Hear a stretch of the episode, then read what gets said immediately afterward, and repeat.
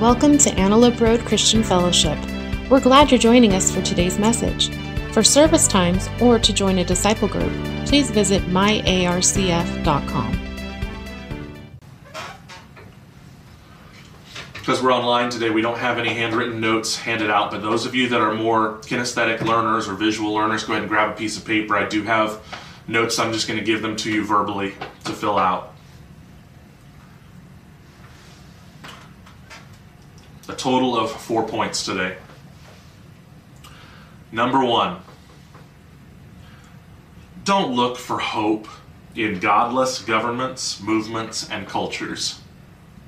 Because racial hatred will only get worse as nations abandon their creator. I know that was wordy. I'm going to say it again.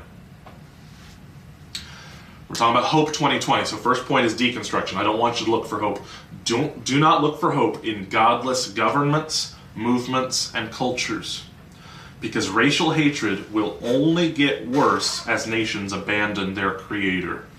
Now, if you're more politically on the right, this is a point you, where I need to press in on you a little bit. And I've, I've raised my hand, you know, before with you guys, and I've told you I'm pretty conservative myself. So this is really a point for me as well some of us who are on the right, if, if we take things really extreme right now, some of the real extreme right is saying something that I just don't believe we can say biblically, and is to say, uh, I don't believe there's any racism in America at all. That's a really extreme position, and I want to encourage you, if that happens to be something that's in your mind and heart, I want you to reject it. And I don't want you to reject it because of what's in the news. I want you to reject it because of sound theology over what the Bible tells us about our hearts, that our hearts are desperately wicked. Uh, Romans 1 and 2, that we as human beings, we take the truth of God and we exchange it for a lie. Or heck, even if you weren't, um, even if you weren't um, looking at the theology of the New Testament, just look at the history of the Old Testament. Uh, Israel was enslaved by Egypt now more than 3,000 years ago. So, if we want to talk about the racism of America and even try to follow a historical footprint back to the transatlantic slave trade, ask ourselves what things are still affected, what is still hurting, what is still um, systemically broken. You want to ask yourself that. That's all well and good. But let's not pretend that we as Americans keep doing this. We keep operating as if the transatlantic slave trade was the beginning of all slavery. It wasn't. The people of God were enslaved more than 3,000 years ago. This has happened over and over and over since when? Well, since humanity rejected God, really. We rejected God in Genesis 3, and you know what happens in Genesis 4? Cain is able to view his own brother with such a lack of dignity, lack of respect for being an image bearer of God, that he's able to murder him out of his anger. So, doing terrible things to each other, this is as old as sin. This is really, really old. And uh, when God took Israel out of slavery, He gave us the law, the first five books of the Bible. And He says this. This is why I had you turn to Deuteronomy 24 to look at this. This is really interesting. Verse 20, chapter 24, verse 7. God telling Israel what what's right and wrong, basically. Verse 7 If anyone kidnaps a fellow Israelite and treats him as a slave or sells him, the kidnapper must die. In this way, you will purge the evil from among you. Is that intense or what? Whatever your beliefs are about, um, oh, that was old covenant, or this is new covenant, or whether or not we believe in death penalty still, or whatever, God is serious as a heart attack about the enslaving of other people. He says, enslaving, that's what a pagan nation just did to you. Pharaoh did that to you. You will not do that to each other. This is not happening. Okay? And let check it out. In the exact same chapter, go down to verse 16. It's I'm telling you guys, this is why I asked you to pray for yourself. It's going to get real here. Verse 16. Same list of same grouping of ethical ideas for the people of God.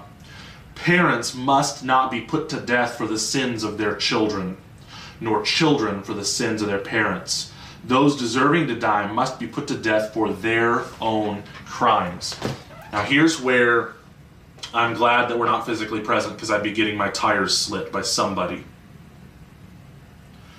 How are you going to tell me that today's calls for reparations for slavery do not violate what God just said in Deuteronomy.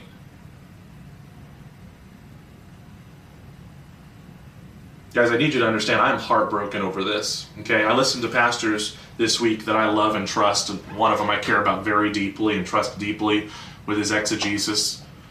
And last week he called for reparations for slavery. What? The sons do not die for the sins of their fathers. No. So some of us need to stand up, take a deep breath, and say, Yes, slavery happened. Yes, it happened amongst a bunch of people who called themselves Christians. Heaven help us.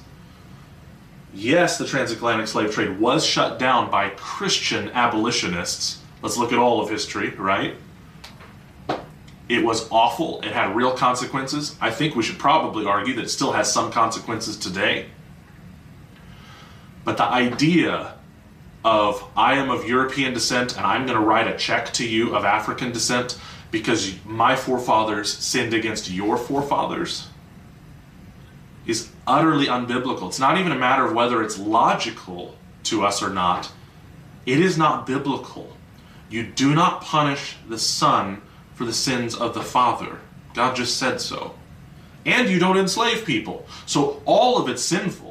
The transatlantic slave trade and the stuff that flows out of it, sinful. Absolutely no excuses should be made, and frankly, no excuses should be made for the southern pastors in the 19th century that abused and maligned the Bible to try to say somehow that slavery was acceptable morally. That was an abomination. And sitting here, you know, trying not to commit what Lewis called chronological snobbery, I'm sitting here trying to not be furious at my white brothers and sisters from 160 years ago, going, How on earth did you teach the Bible that way? How on earth could you say, I don't get it? We need to say, yes, everything related to the enslavement of a people is completely wrong. And the hatred, uh, disrespect of a human being that would do that, 100% wrong. And no, you can't punish generations later.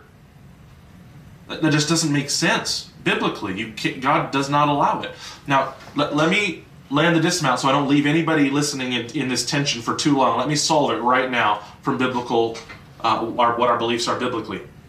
And I keep talking to you guys. I've been talking for two years about trusting God, trusting God, trusting God. God has made it so clear in His Word that He is going to deal with sin. Vengeance is mine, declares the Lord. He is going to deal with sin in one of two ways. He is going to take the person who sold his brother in Ghana into slavery because he was a part of a, a, a, neighboring tribe that they were at war with. He's going to take him, or the Portuguese guy that took him across, or the British guy that bought slaves when they arrived in the Bahamas. All of these traffickers, they are going to spend an eternity apart from God suffering in torment called hell because they absolutely rejected the authority of God over any part of their life. They did not want the love of God, they did not want the mercy of God, they rejected the cross of Christ to wash away their sins. God will send that person to hell and has. 19th century slave traders that did not repent of their wickedness, they're in hell right now. I know that's not popular to say, but this is frankly going to give us our answer for the transatlantic slave trade that we're crying for justice we're not admitting right now that traffickers are in hell right now. The Almighty God right now is dealing with the transatlantic slave trade. The only reason we're sitting here in 2020 clamoring for justice and there need to be reparations is because we have walked we've walked away from God. We have abandoned the Bible. We don't really believe it's true. If we believed it's true, we would trust that Jesus, right now, Lord over heaven and hell, Lord over earth, Lord of the cosmos, offered mercy and forgiveness to traffickers, and those that rejected that mercy are being judged right now. America, you cannot provide more perfect justice to traffickers than Jesus Christ does. You can't. You need to trust the Almighty and just God, who right now is doling out justice on every enslaver. And the second way that he deals with sin is he offers his son as a perfect sacrifice on the cross 2,000 years ago, that all who believe would receive the mercy of God and Christ's righteousness would be given to them, that their guilt would be taken from them and nailed to the cross with Christ. Whether an enslaver from the 16th, 17th, 18th, 19th century, an enslaver trusted Christ and allowed Christ's blood to pay the, the penalty of their sin, or they chose to go to hell to pay for their own sin, Either way, the sin has been dealt with perfectly. In God's infinite wisdom, in His infinite love, the transatlantic slave trade is being dealt with. And we need to trust our Creator, our Judge, and our Savior. We need to trust Him, brothers and sisters. This in no way this in no way means that there is not room for proactive mercy and compassion on the part of the church generations later. If there is still brokenness in the culture, by all means, let's get creative, let's get generous, and let's serve. Those of us that are uh, more on the conservative side of things, so if you're more liberal, you didn't like what I just said. You, you, you're politically speaking, you want you think reparations is justice, and I'm just telling you, no, God is justice. Those of you who are more on the right, I, I know. here's something else. Those that are more on the right, we have a nasty tendency of denying that the past can still have sociological effects, broken down family unit effects, five generations deep. And if you're more on the right, I want to encourage you to open up your mind, open up your heart to the idea that even if you are not guilty of enslaving somebody, yes, there can absolutely be effects in the culture generations later. It really can. Really can. Uh, even just something practical, like how often today in American politics does somebody get compared to Hitler? If I think that somebody's behaving in a totalitarian way, I just call them Hitler or allude that they're Hitler. Listen, Hitler's been dead for three generations.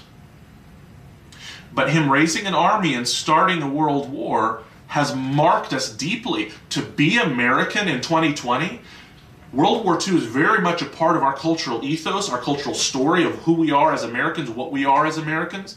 Generations later, things still affect us. And if you're more on the right, I want to encourage you to have a very open heart, a very open mind, that it is very possible that there is brokenness inside African American families that really can be tied to brokenness from the generation before, where I didn't have perhaps godly parents married to each other, maybe the institution of marriage was abandoned long ago, that was tied to brokenness from the generation before, that was tied to brokenness from the generation before. I want to encourage you to at least be open to the idea. That's not an idea that is assigning blame. That's not an idea that in any way takes personal responsibility away from a person, right? We are all of us responsible for ourselves. But it is okay to look at culture and say, yeah, I see how this brokenness is going to linger around if mercy doesn't enter in. And mercy needs to enter in. We need to get creative and we need to serve. Secondly, for you note takers, find hope Hope in the midst of racial strife. Find hope by remembering that racial reconciliation is the inheritance of the church. You want to find hope? Remember that racial reconciliation is the inheritance of the church. Now, I don't mean it's the total inheritance. The, the primary inheritance of the church is that we get God. We are His and He is ours. And but there are a lot of pieces of the inheritance that flow out of that. Turn with me to Ephesians chapter 2. I want to show you some things. Ephesians chapter 2.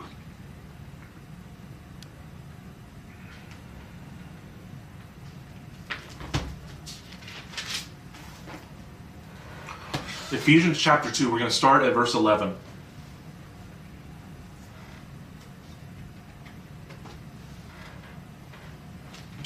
This is the Apostle Paul, an early church father, first century, writing to Christians in a large, influential city in modern day Turkey. Talking to Christians, don't forget that you Gentiles, so ethnically just non Jews, used to be outsiders. You were called uncircumcised heathens by the Jews who were proud of their circumcision, even though it affected only their bodies and not their hearts. In those days, you were living apart from Christ. You were excluded from citizenship among the people of Israel, and you did not know the covenant promises God made with them, God made to them. You lived in this world without God and without hope. But now you've been united with Christ Jesus. Once you were far away from God, but now you've been brought near to Him through the blood of Jesus. Sorry, through the blood of Christ. For Christ Himself has brought peace to us.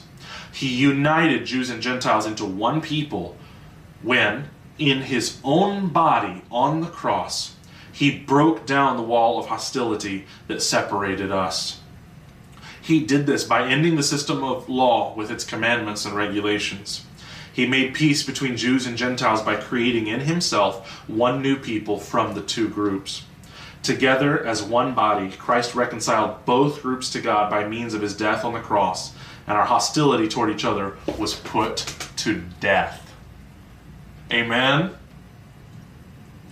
man, trying to understand. I, I, those of you who've been in church for a, a, while, you know this better than, than others of us who are newer to church or maybe have never darkened the door of a church.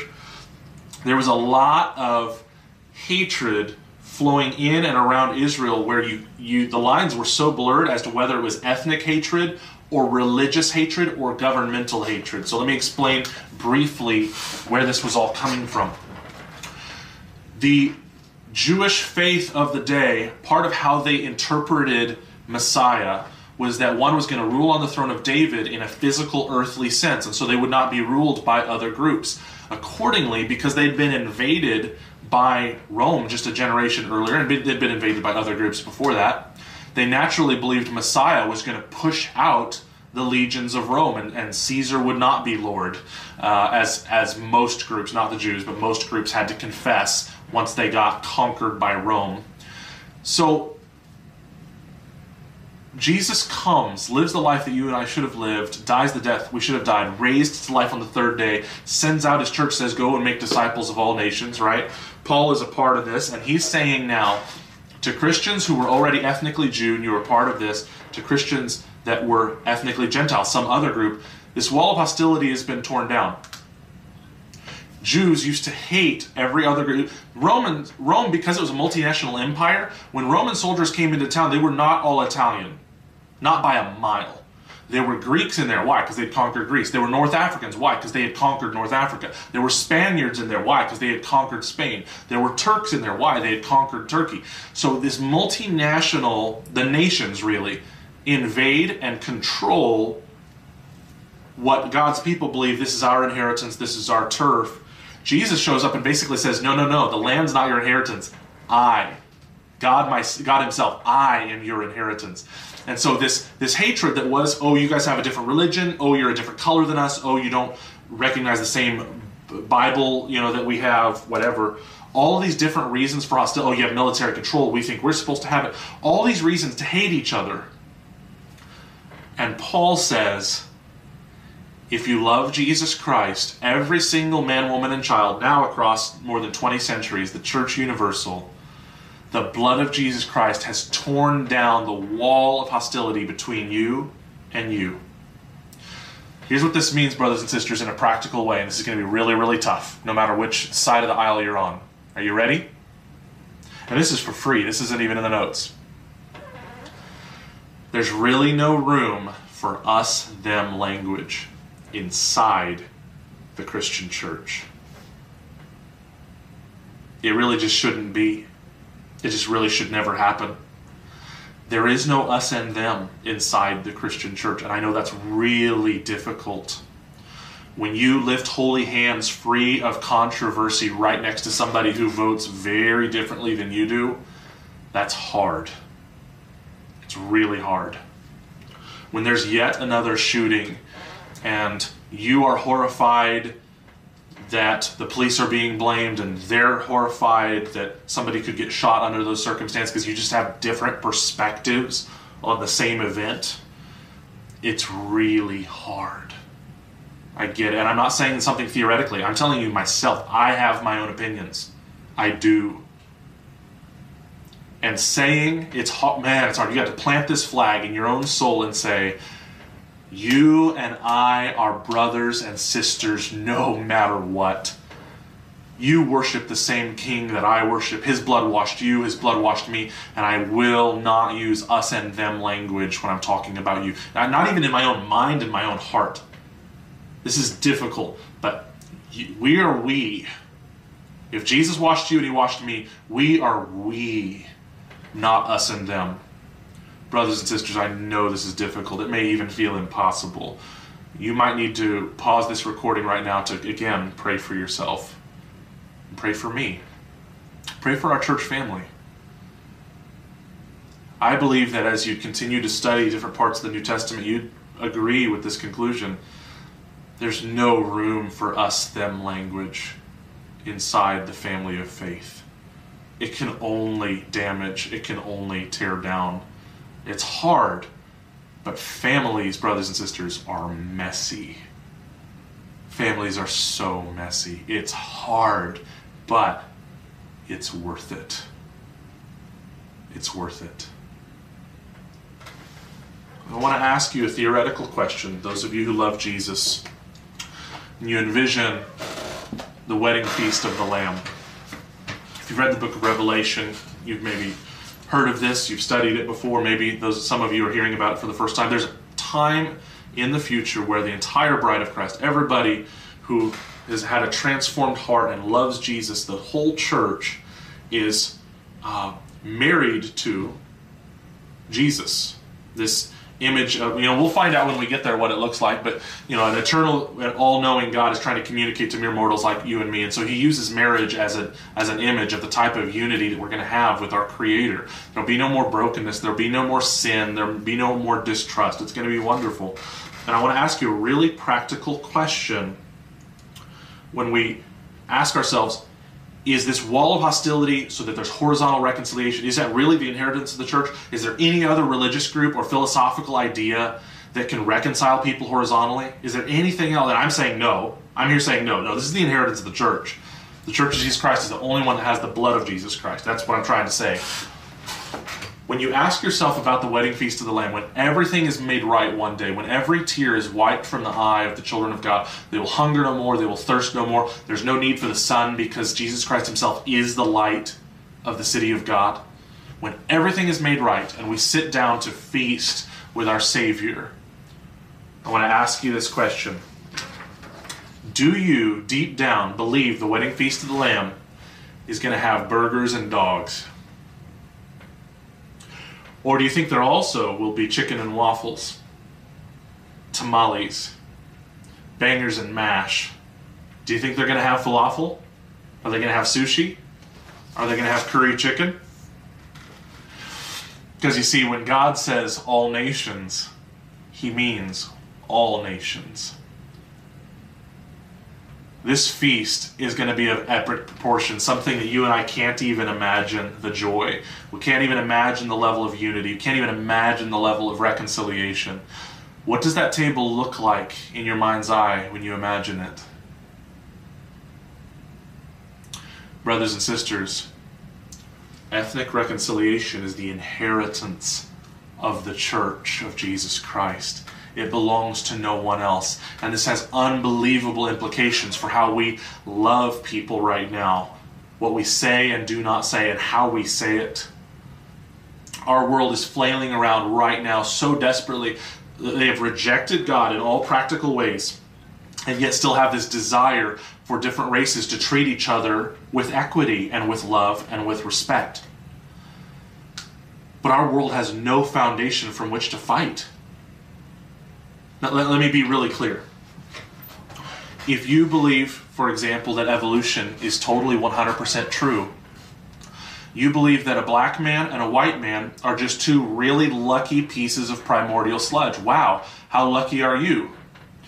You're not an amoeba, you're not a fern, you're not a bear, you're a human being. Wow, you're really, really lucky. Okay? In this worldview, there is no moral authority over humanity to say that these two groups are equal. The black and the white inside Homo sapien, where is this moral authority? Where does it come from? In, in, amount, in what amounts to secular humanism. Where does it come from? Human beings, if we are the most highly evolved thing in the entire cosmos, then we are God, functionally speaking. Ethics have to come from us. We decide that racism is good, racism is bad, or racism is an imaginary figment of our imagination. It doesn't really matter. If there is no moral authority, then we live in a world that is dog eat dog.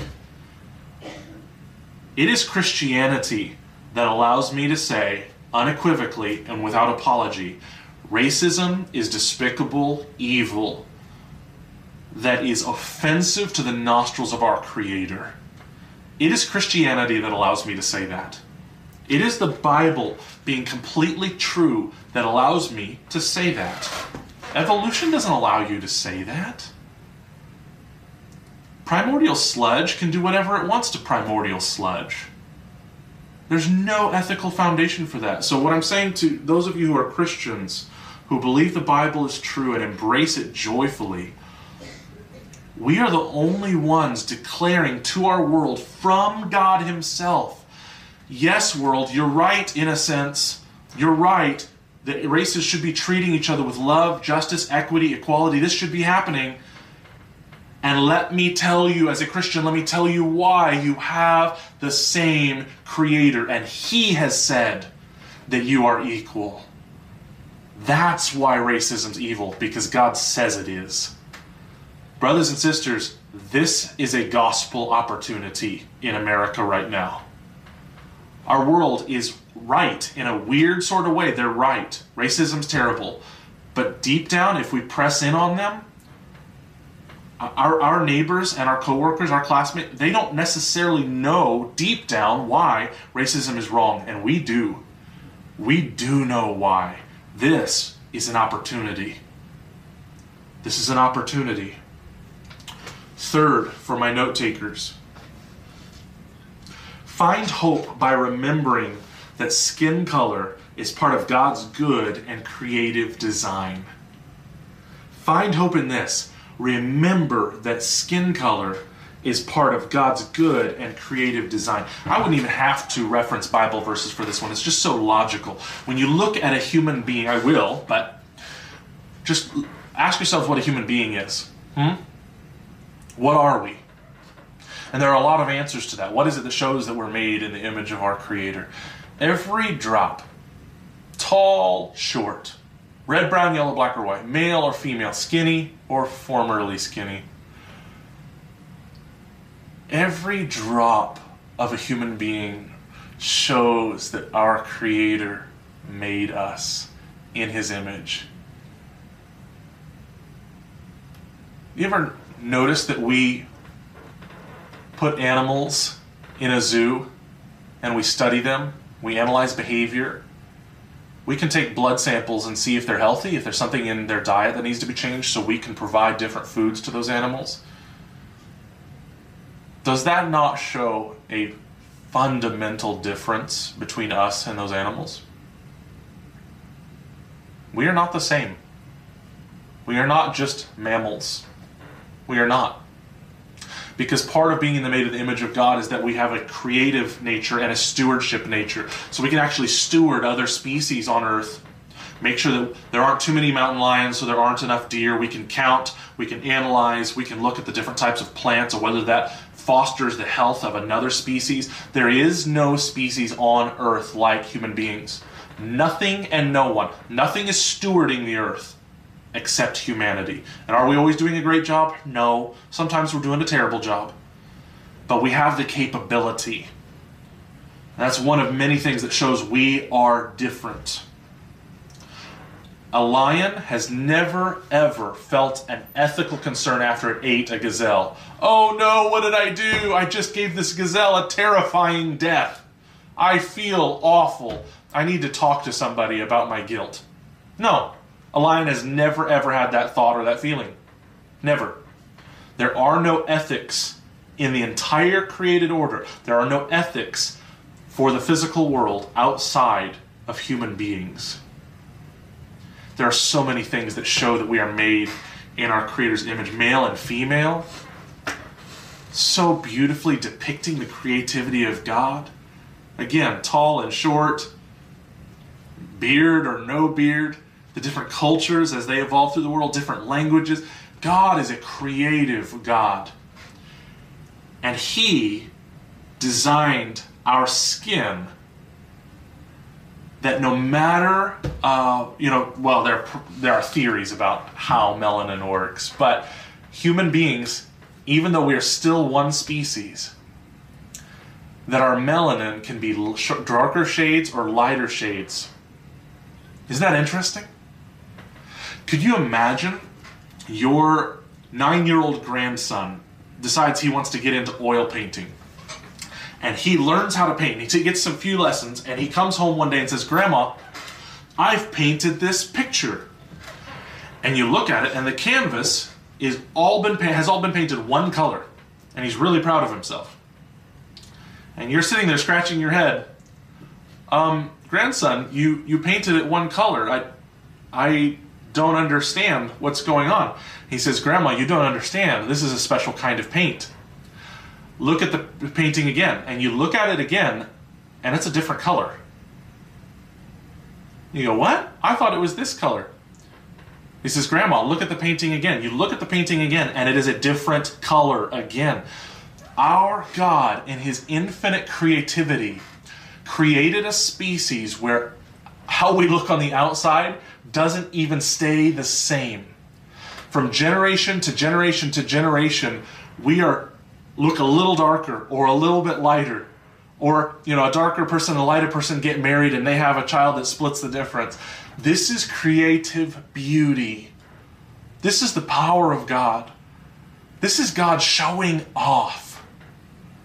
Brothers and sisters, skin color being used as a weapon, that's demonic anytime something beautiful is dragged down through the mud, that is the enemy of God trying to get the, the creation of God to hate each other, reject their creator.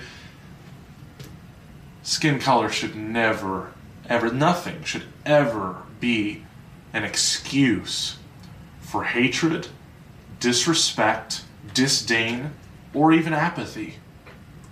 Should never happen. There are essentially three responses in our world right now to skin color. And because I'm a classically trained preacher, all three points start with the same letter. You're welcome. there are three things an attack, avoidance, or adoration. Attack, avoidance, or adoration.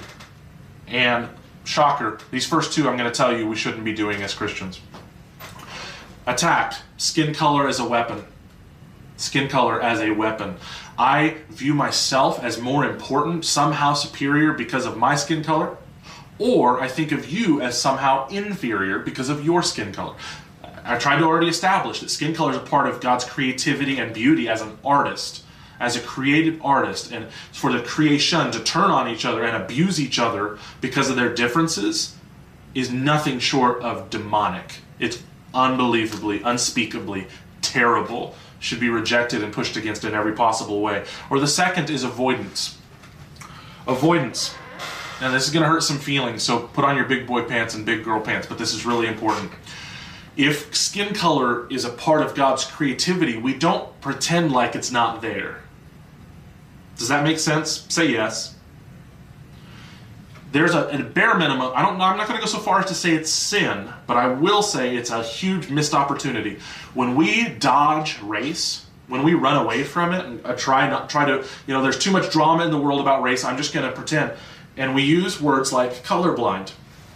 I really want to encourage you. Again, I don't think it's a sin, but if you call Jesus your Lord, I really want to encourage you away from a philosophy and language of colorblindness. And, and here's why I want to encourage you away from it with gender, with the sexes, male and female, you would never ever say, Oh, I, I don't see sex. I, I don't see gender. You know, I just treat everybody the same.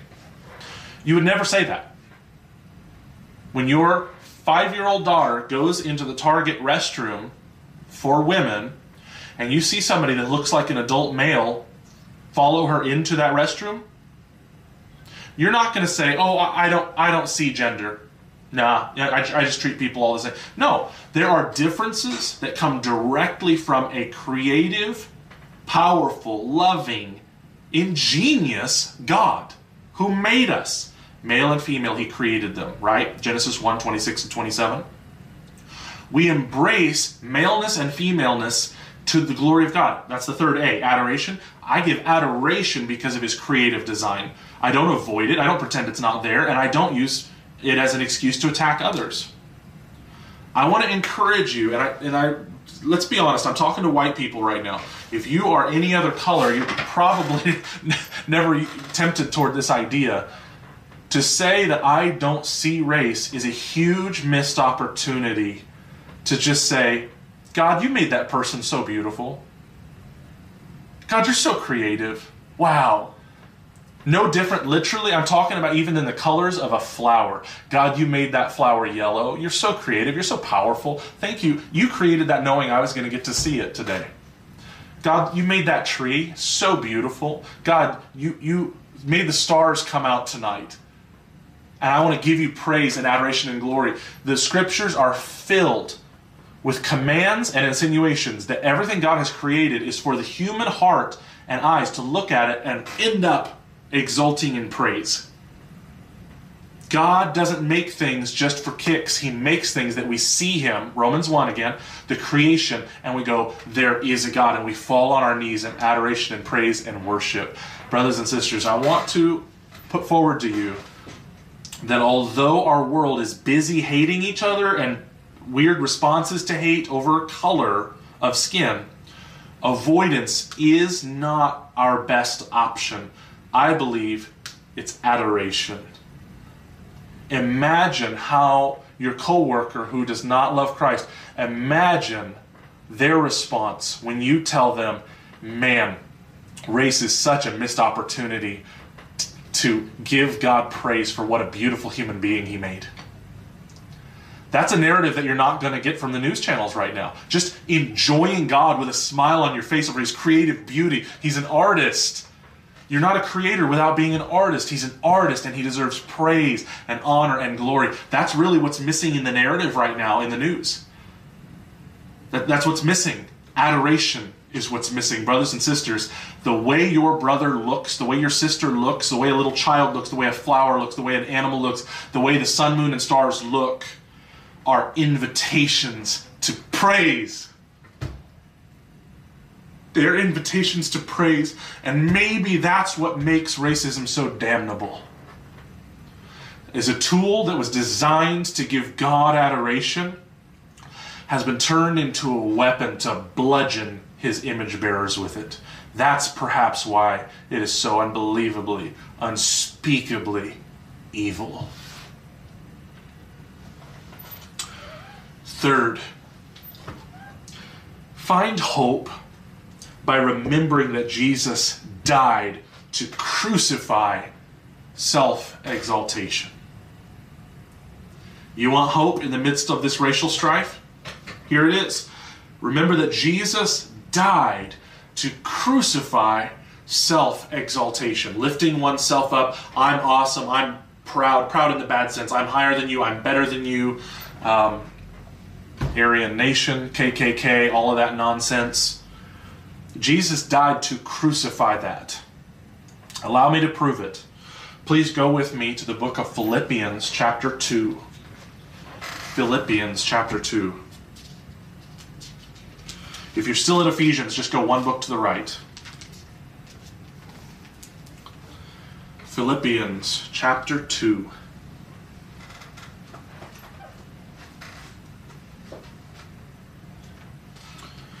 Also the Apostle Paul writing to a different church who's in northern Greece.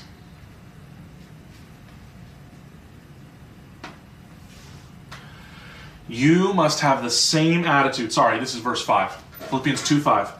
You must have the same attitude that Christ Jesus had. Though he was God, he did not think of equality with God as something to cling to. Instead, he gave up his divine privileges he took the humble position of a slave and was born as a human being. When he appeared in human form, he humbled himself in obedience to God and died a criminal's death on a cross. Therefore, woo, are you ready? Mm. God elevated him to the place of highest honor and gave him the name above all other names, that at the name of Jesus every knee should bow in heaven and on earth and under the earth, and every tongue confess that Jesus Christ is Lord to the glory of God the Father. Did you hear it, ARCF? Did you hear that? I want to draw your attention to the movement of that passage. There's a down, up, down in that passage. Let's talk about it briefly. We got to talk about this in Disciple Group Wednesday night, and kind of got me warmed up, got me excited. First is downward motion. Jesus doesn't think that of it as a, a, a holding on to his rights and his status as the second person of the Trinity, sitting on his throne in, from since eternity past, and the comforts and the privileges of being in heaven, he doesn't hold on to those things. He says, No, I'm going to obey my Father by coming down to earth, taking on flesh, being born of a virgin, living a perfect life, even though I'm tempted with every sin that everyone else is tempted with, and lowered himself even further to a criminal's death on a cross. So the start of the movement of the passage is Jesus lowering himself. And then the passage turns upward that God the Father would exalt him because of that lowering, he humbled himself. He, the Father exalts him. What? To the highest position of possible authority in the cosmos, gives him a name, an authority, an identity that is above every other name. Why? So that at that name, at the name of Jesus, now the motion is downward again. Every knee should bow in heaven and on earth and under the earth, and every tongue confess that Jesus Christ is Lord. So, downward motion, Jesus humbles himself. Upward motion, God the Father exalts him. Why does he exalt him? So that all mere mortals like you and me, but angels, demons, everything in the created order bows the knee ultimately to Christ. Whether willingly choosing to be his ally by his blood, his mercifully washing our sins away, or against our will, at the point of a sword, bowing the knee before we are judged. We are going to bow or we are going to bow. That's what the Bible teaches about Christ's authority. Did you hear how there's no room in that for me to make a big deal out of myself? Hmm? Even my Savior, who is morally perfect, your Savior, if you're a Christian, who is morally perfect, did not exalt himself. We're talking about the Savior who, the night he was betrayed, strips out of his clothes and puts a towel around his waist the way a slave would, and washed the feet, washed donkey mess and other things off the feet of those who traveled everywhere in sandals on the same roads as animals. He, he took the position of a slave practically, showing what he was about to do on the cross. If Jesus doesn't exalt himself, who on earth does Greg Kaiser think he is when I make a big deal out of myself? When I think the world should revolve around me, everything should be easy, everything should go my way. Who do you think you are? There is no room for self exaltation in the family of God. He went to the cross to crucify all of the old Greg, all of the old self, whoever you used to be before Jesus saved you and transformed you. He has nailed that to the cross. It is now dead, and it must not be treated as if it's alive. Brothers and sisters, racism is self exaltation. That's what it is. You could say sexism, right, is self exaltation. There are all kinds of ways that a human being, I take myself and I make myself more important than you somehow. Anybody ever raise your hand there at home that had a boss that just she or he was on a power trip? They'd worked really hard for that position. Maybe they had been treated like dirt for 15 years on their way to this particular promotion, and now they were going to treat everybody else like dirt. There are a lot of ways that self exaltation plays itself out. Tons of ways. Racism is one of them. And Jesus bled and died on a cross that all forms of Greg lifting himself up would be crucified and dead and gone. And you know what? I'm not cursed by that, I'm blessed by that. Jesus has saved me from making a big deal out of me. And if you're a Christian, He has saved you from making a big deal out of you. That is good news. And if you're not a Christian today listening to this, I hope you hear the essence of the Christian me- message. Arrogance in the Christian life is such a unbelievable. Um, it just makes no sense. It's this weird paradox. But the thing is, our Savior is crushing our pride. He's working on it. He's trying to squeeze every drop of pride out of a Christian, and He's working on it, and He's shaping, and it's painful, and we buck against it sometimes.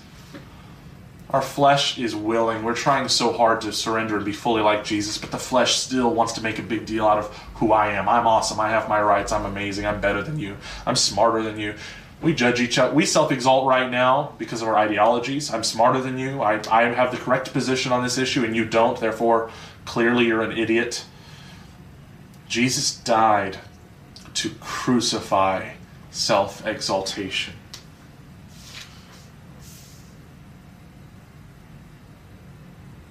So here's what I want to say to you today if you're exploring faith. My encouragement to you in light of all of this. Be reconciled to God today. I know that that statement presumes a lot. But I want to encourage you, maybe you've already been reading the Bible, and maybe I'm telling you now for the first time. All human beings, we are children of rebellion, that we inherit this natural tendency to rebel against God. We inherit from our parents, Adam and Eve, the first humans who rebelled against God. We all naturally have this desire to say, No, God, I'm smarter than you. No, I'm going to do it my way. And Jesus died on a cross to forgive that cosmic treason against our Creator. I want to invite you into the Christian faith today, not as a ways toward a means. Do I believe that racial reconciliation is the inheritance of the church? Yes, it's one of many parts of what we inherit being reconciled to God.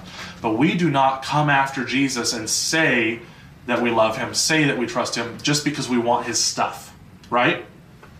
Anybody at home ever felt like your kid was buttering you up because they were about to ask for something? Right? I promise you that there ultimately is no reconciling between red, brown, yellow, black, and white apart from the blood of Jesus. But we do not come to Jesus so that we'll get racial reconciliation. That would be an abomination. We come to Him because we love Him. Just like we want our kids to love us because they love us and we love them, there's a relationship. Racial reconciliation is one of countless benefits and blessings of allowing Christ to be sovereign over the world. One day there's going to be a perfect government as well because he'll be at the head of it. One day we won't sin against, against each other anymore because he's going to be the head of all things. Uh, one day there won't be taxes. One day there won't be sickness or brokenness. One day there'll be no more death. And we do not love Jesus Christ because of the cool things that come from that reconciliation. We love him because we've stared at him, we've considered him. And so, if you're investigating faith today, I really want to encourage you to stay in one of the four Gospels Matthew, Mark, Luke, or John. Those four books are first hand accounts, in some degree, second hand accounts, and one of them, the Gospel of Mark. And Luke, Mark and Luke are second hand accounts, Matthew and John are first hand of who uh, Jesus is, what he did on earth. And if you stare into him as a person, how he treated people, how he deals with us 2,000 years later, and you find him more valuable than anything else in the world, that is because by seeing who Jesus is, the Holy Spirit just gave you a new heart. And congratulations, you are now a Christian. You're a part of the family of God. And if you believe that today, you want to give over your whole self to Jesus today, I want you to shoot me an email or text me that we can connect. We can maybe even meet for coffee. Some places let have outdoor seating.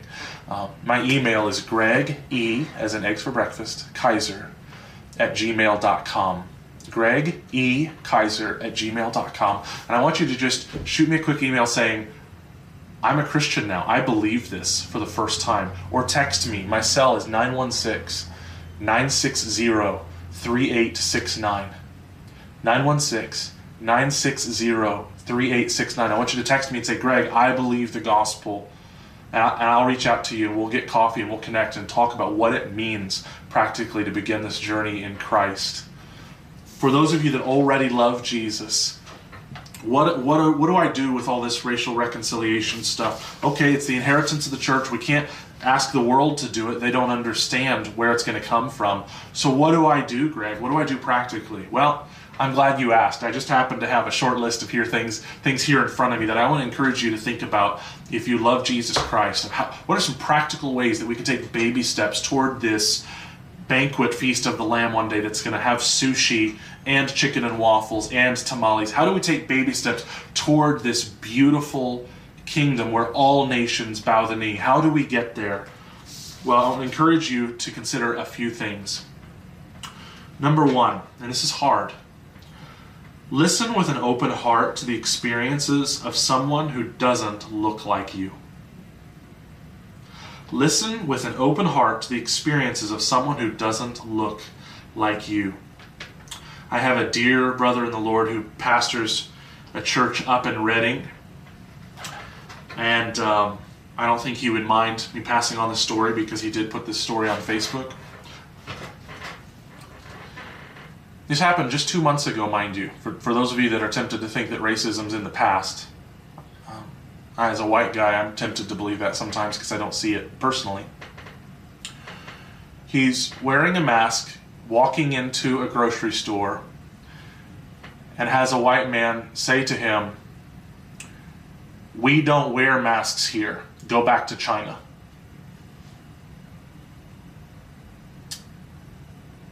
Well, for one, he's not Chinese. so there's one problem. But that's a story and the reality of it and how it hurts me and how I allow myself my heart to go there. That is not something I have ever experienced. And it's not untrue simply because I haven't experienced it. Right? If I did not have a brother whose melanin shade is different than my own, and therefore some of his experiences are different than my own, I would not have heard that story and I wouldn't have known.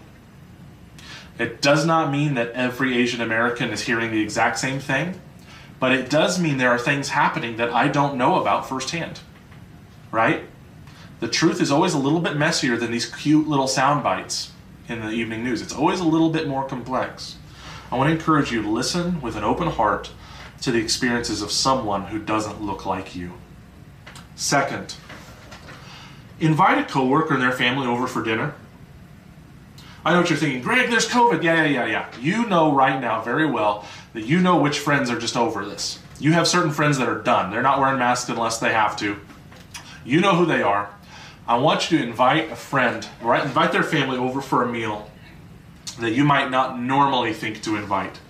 We all know what it's like to think, oh, here are my friends and family, here are my coworkers, here are my neighbors I get along with better and it's easier to connect. Sometimes, maybe just maybe, we should reach out to somebody that it's a little bit harder to connect with. Maybe that divide is political, maybe that divide is cultural or linguistic. There are all kinds of divides that if we are going to be a church that really believes everyone should hear the gospel, we're going to have to make difficult decisions, right? You know, I'm not totally uncomfortable comfortable inviting that family over for dinner. But I think Jesus just might use the relationship that's built. We're, honey, let's invite them over anyway. Let's invite them over. Let's feed them good food. Maybe, just maybe, it'll be practice for the wedding feast of the Lamb. Third, I'm going to ask you, if you're a Christian, to rethink your social media feed to include that of friends, classmates, coworkers of various ethnicities, political affiliations, blue collar, white collar, no collar, different values, in order to destroy your own echo chamber. If you're a Christian, I want to invite you to destroy your own echo chamber where all you hear are the same opinions that you already agree with because of you've already blocked and unfollowed everybody who sees the world different than you see it. I want to beg you, if you're a Christian, to consider tearing down that echo chamber do not allow Facebook to just be this place where I can relax and unwind safely, only thinking the same thoughts that I already agree with. But what if you allowed it to be a coffee shop? What if you allowed Facebook to be a public forum where you know before you log on, you're not going there for comfort, You're going there to see people where they really are, what they really think, what they really believe. And every once in a while, you're going to be angry. You just know in advance. Every once in a while, my blood's going to boil because I disagree with that. But if you are a Christian, and especially if you're a member of Antelope Road Christian Fellowship, I want you to know my evil plan. My evil plan is not that you should sit every Sunday enjoying my sermons. My evil plan is to train you to think like a missionary, to act like a missionary, to see the culture not as something that needs to conform to my will, but it's what I have to work with in bringing the gospel to it. I need to know what people believe. I need to know so that I know how to bring the good news of Jesus to them. I need to know how people think. I need to know the culture, the customs, the values, the foods, the festivals. I need to know all of it. I need to know the hashtags. So, brothers and sisters, if, if you're going to think and act more like a missionary, which I hope you will, I really want to encourage you to allow a broad horizon in your online communication. See just how many opinions there are out there. And yes, you're going to see people hating each other, maybe even hating against your own position. But while we are tempted to allow our blood to boil, truly, it is an opportunity to stop and say, How do I bring an unbelievable love into this hatred? It may, shocker, it may even mean going offline. When I see hatred online and I know that person lives a few miles from me, maybe I need to drive over to their house and serve them. Just Shocker. What would happen if every person who spewed hate online, you showed up and mowed their grass? What would happen? What would happen if you cooked Sherry Marat's amazing berry cobbler and brought it to their doorstep with a little note and just says, I was thinking about you. And they don't have to know that your thoughts were, dag nabbit, I really disagree with their politics. They don't have to know what the thought was. What would happen if the church just started serving? I don't know, like as if somebody told us to love our enemies. I feel like I heard that somewhere. Feel like I heard Love your enemies. Love your enemies. Love your enemies. Hmm. Feel like I heard that somewhere. Oh, wait, it's Jesus! right? What if our Facebook feed was not a place that we went to to find comfort or even cat videos. But what if we asked ourselves, we opened up Facebook saying, Lord, you are about to show me how people are hurting. Please give me the love to serve people that are hurting and they're lashing out with their words. God, show me how to serve people today. Fourth, if you call yourself a Christian, I want to encourage you to read a book that is by or about a Christian who's from a different culture than you or from a different century. Christian biography, Christian autobiography. I want you to consider this is an area of growth for me personally. See, getting into the heart of a woman or a man who is trying to live out the faith, but they're trying to do it in early 20th century Netherlands, like Corrie ten Boom or trying to live out the Christian faith in third century North Africa like Augustine. I want you to encourage to read books about Luis Palau, what it's like in the mid and late 20th century Argentina to bring the gospel to bear and to live out the gospel there.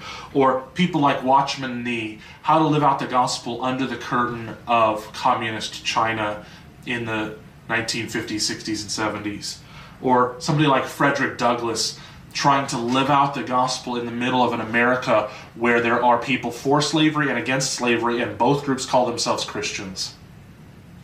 I want to encourage you to read biography and autobiography of Christians that have been trying to do the same thing you're trying to do. How do we live out this life? But they are not trapped inside the chaos of year 2020. They are outside of it and they can speak a prophetic word to us that blesses us about what kind of things provide consistent chaos just in a broken world, and maybe perhaps what are some specific parts of 21st century culture that you and I can't see it because we're inside it. I want to encourage you to read books from brothers and sisters that are not trapped inside the bubble of 2020, but they are somewhere else. They're in the 17th century Italy trying to live out the faith. ARCF, I want to encourage you to be readers. I want to encourage you to take a missional approach to your Facebook feed. I want to encourage you to invite somebody over for dinner this week who you might not normally invite over for dinner and I want you to listen with open hearts to the experiences of people who don't have the same skin color as you. And maybe, just maybe, we're going to find out that the racial disunity of the early 21st century America is exactly what God had in mind for the church to stand up, rise up, speak up of this is who our Savior is. Where black and white are all saved by a Jew. I love you, ARCF. I hope you know that. I love you so much, but Jesus loves you more, and that is why He's telling us the truth today from His Word. I want to encourage you right now. Anything inside you that's angry, I want to encourage you to lay it down at the cross of Jesus Christ.